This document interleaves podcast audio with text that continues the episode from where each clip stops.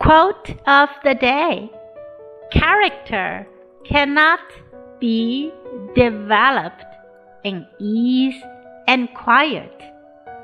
Only through experience of trial and suffering can the soul be strengthened, ambition inspired, and success achieved.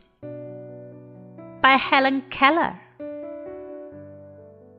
性格不能在轻松安宁中得到发展，只有经历考验和磨难，才能增强灵魂，激发雄心，获得成功。Character cannot be developed in ease and quiet. Only through experience of trial and suffering can the soul be strengthened, ambition inspired, and success achieved. Word of the day: strengthen 加强、增强、巩固